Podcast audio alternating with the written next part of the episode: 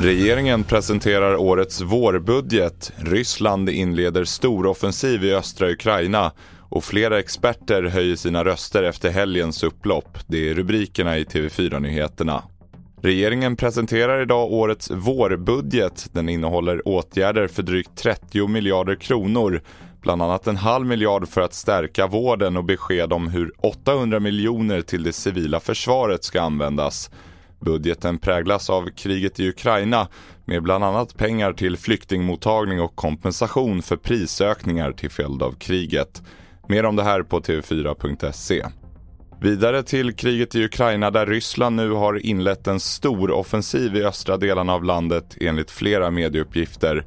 Vi hör Joakim Paasikivi på Försvarshögskolan berätta mer. Ryssarna har inte lyckats föra in en massa fräscha trupper någonstans ifrån utan det här är frågan om omorganisation av det de redan har och de är hårt slitna.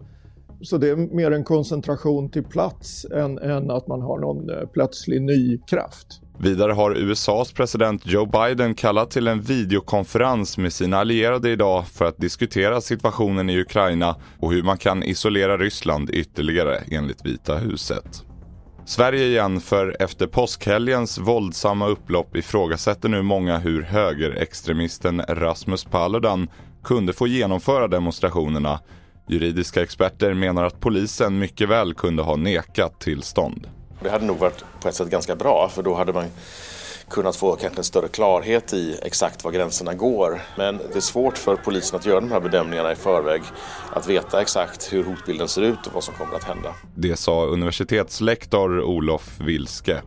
Till sist om att alla recept på läkemedel från och med den 10 maj kommer att skrivas ut elektroniskt. Det meddelar Läkemedelsverket.